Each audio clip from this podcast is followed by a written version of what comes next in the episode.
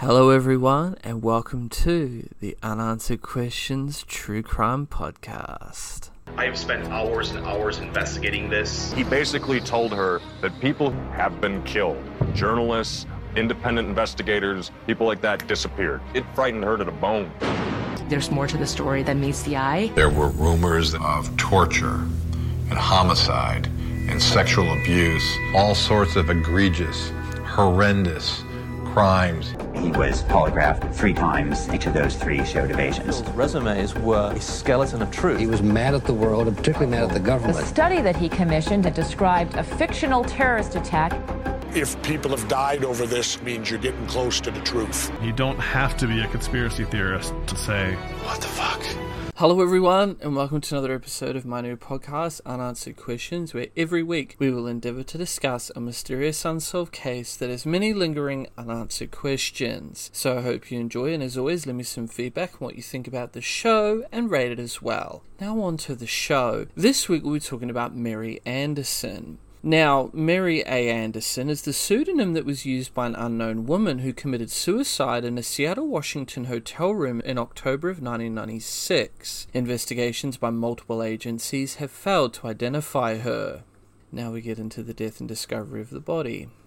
On October 9th of 1996, the unidentified woman checked into the Hotel Vintage Park in Seattle, Washington. She used the alias Mary Anderson. She also gave a non-existent New York City phone number, that being 212-569-5549, and an address 132 East 3rd Street, New York, NY 11103. The woman paid in cash $350 for two nights.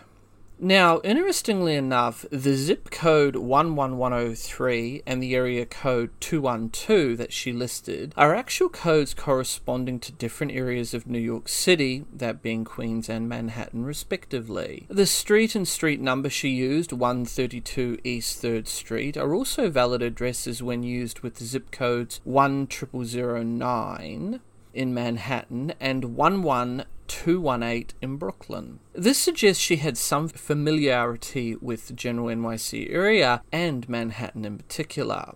Some reports said that there were hesitation marks on the hotel register where she wrote down this information, which led people to believe she made up the name Mary A. Anderson on the spot. The clerk who checked her in has said there was nothing remarkable about the woman, no accent, nothing unusual. The clerk did recall that she had a lovely manicure and seemed well groomed. She carried an expensive looking olive green woven leather purse. For two days, there are no reports of anyone else seeing her leave her room. She did not order room service, and nobody has reported seeing her in the lobby. At some point, I assume as soon as she arrived, as there are no reports of her room being serviced, she put the Do Not Disturb sign on the door. She put on a pink Estee Lauder lipstick that was found later in the room and neatly combed her hair. On October 11th, her body was discovered by hotel staff after she failed to check out. When she failed to do this, a bellman was sent to check the room. He was unable to enter as the room was deadlocked from the inside. The lock had to be bypassed by management and engineers, and when they finally got into room 214, they found Mary dead on the bed. She had put black clothing and black slippers on, and she reclined on the bed, clasping a Bible to her chest with the pages open to Psalm 23. This psalm is commonly associated with death and funerals. The Lord is my shepherd. Now, this is the English translation, the King James Version. A psalm of David, the Lord is my shepherd, I shall not want. He maketh me to lie down in green pastures, he leadeth me beside the still waters. He restoreth my soul, he leadeth me in the paths of righteousness for his name's sake. Yea, though I walk through the valley of the shadow of death, I will fear no evil, for thou art with me, thy rod and thy staff, they comfort me. Thou preparest a table before me in the presence of mine enemies. Thou entoest my head with oil, my cup runneth over. Surely goodness and mercy shall follow me all the days of my life, and I will dwell in the house of the Lord forever. A suicide note was found on the bedside table. She left no identification. The medical examiner later determined she'd consumed a lethal mixture of Metamucil and cyanide and ruled her death a suicide. Now, Metamucil is a fiber supplement introduced in 1934 by G.D. Searle and Company. Metamucil was acquired by Procter & Gamble in 1985. The name is a combination of the Greek word for change, meta, and the class of fiber that it utilizes, mucilage. In its early years, Metamucil achieved sporadic drugstore distribution as a behind-the-counter brand. Since 1974, the brand was also marketed to consumers by print and TV advertising and became available in food outlets. Flavored versions were added in 1979. The brand is sold as powdered drink mixes, capsules, and wafers in a variety of flavors. Metamucil contains psyllium seed husks as the active ingredient. It is manufactured in Phoenix, Arizona by Procter & Gamble. When first marketed to consumers in 1974, Metamucil was marketed as a laxative. The advertising slogan at the time was, quote, if not mature, then Metamucil, end quote. Procter & Gamble sought to make Metamucil a household name by advertising in magazines and on television using the claim, quote, all fiber is not created equal, end quote. The target group was older people who are more likely to suffer from constipation. Now we come to Mary's suicide note. Her suicide note read, quote, To whom it may concern, I have decided to end my life and no one is responsible for my death. Mary Anderson. P.S. I have no relatives. You can use my body as you choose. End quote. Now we get into the investigation of this case. When police arrived, they found the room neat and orderly, half a dozen stretch velour separates in hues of emerald green, fuchsia navy, and black hanging in the closet. She had a cobalt blue Himalaya outfitter's jacket and black leather gloves from Nordstrom. Her purse contained $36.78 in cash, but no ID, no key, no credit cards. She had packed slippers for comfort, which were size 10. Police noted her final coordinates head to the west and feet to the east, like a ship gone down at sea. There were, according to official reports, no signs of a struggle. Investigators conducted an autopsy on Mary Anderson. They discovered that at some point she had breast surgery, likely a breast reduction, and that she had a copper IUD inserted. The IUD part number had worn away over the years, so they were never able to trace it, and she had never given birth to children.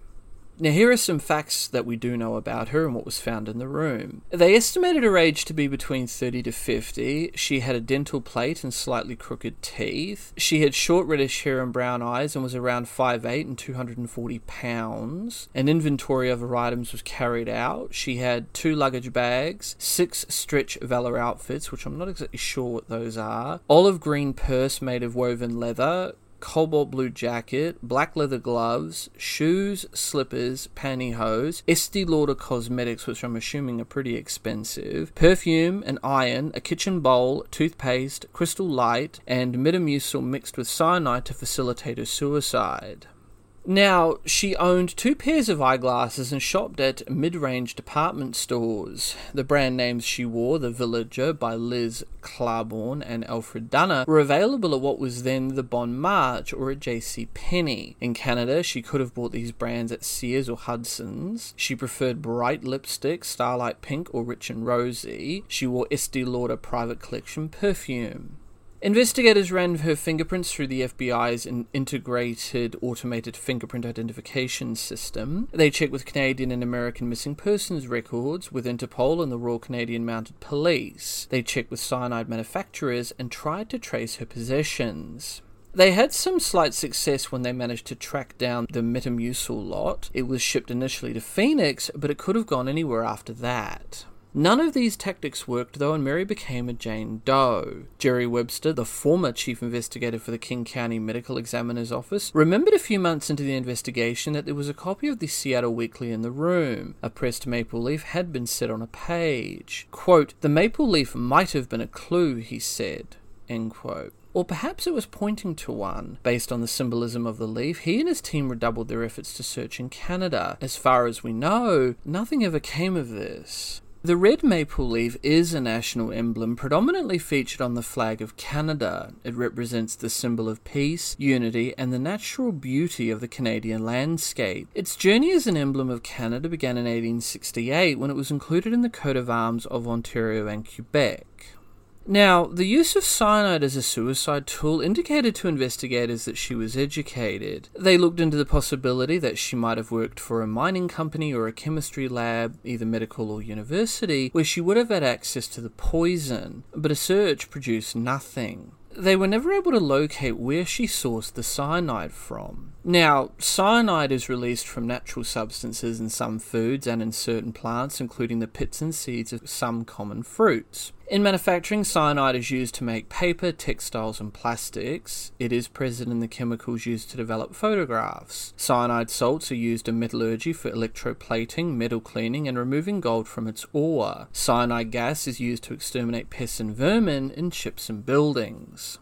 Cyanide is a rapidly acting, potentially deadly chemical that interferes with the body's ability to use oxygen. Cyanide can be a colorless gas or liquid such as hydrogen cyanide or cyanogen chloride. Cyanide can also be a crystal solid form such as sodium cyanide or potassium cyanide. Cyanide is also known by the military designations AC for hydrogen cyanide or CK for cyanogen chloride.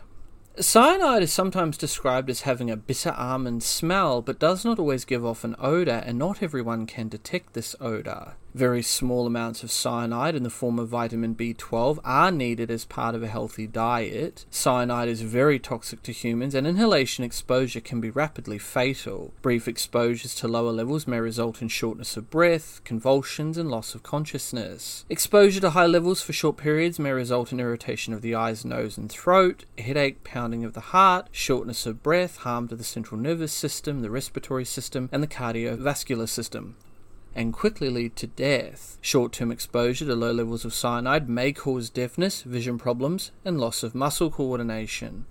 Cyanide can enter the body when a person breathes air containing hydrogen cyanide or dust from cyanide compounds. This is common for people who smoke or work in areas of higher exposure or near to facilities where cyanide compounds are used or produced. Cyanide may also enter the body when a person eats food or drinks water containing it. Cyanide released to the soil may pass into underground water systems, and cyanide is also able to pass through the human skin.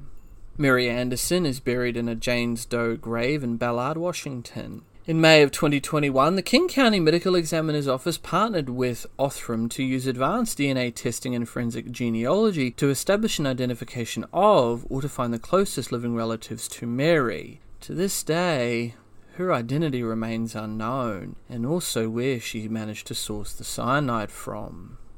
With that, this case remains open, but with many unanswered questions that still remain unanswered. Please rate the show and let me know what you guys think about this and the many other cases I've covered. You can follow me on all major social media platforms YouTube, BitChute, Dailymotion. I'm also on Twitter and Instagram. Links are all down below in the description. If you have a case you'd like me to have a look at or cover, don't hesitate to send me a message. I'm your host, and this has been the Unanswered Questions Podcast.